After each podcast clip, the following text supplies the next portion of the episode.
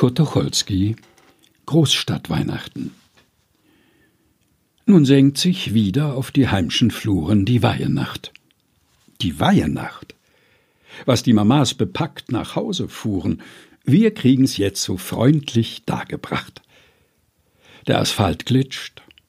Kann Emil das gebrauchen? Die Braut kramt schämig in dem Portemonnaie. Sie schenkt ihm teils zum Schmuck und teils zum Rauchen den Aschenbecher aus Emalchglasé. Das Christkind kommt. Wir jungen Leute lauschen auf einen stillen, heiligen Grammophon.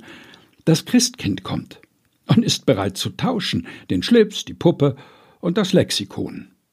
Und sitzt der wackre Bürger bei den Seinen voll Karpfen, still im Stuhl um halber zehn, dann ist er mit sich selbst zufrieden und im Reinen. Ach ja, so ein Christfest ist doch auch ganz schön.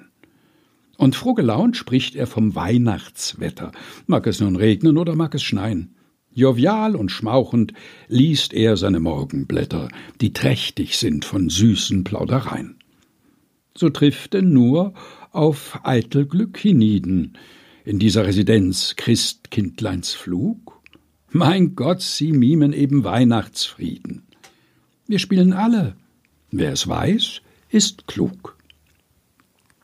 Kurt Tucholsky Großstadtweihnachten gelesen von Helga Heinold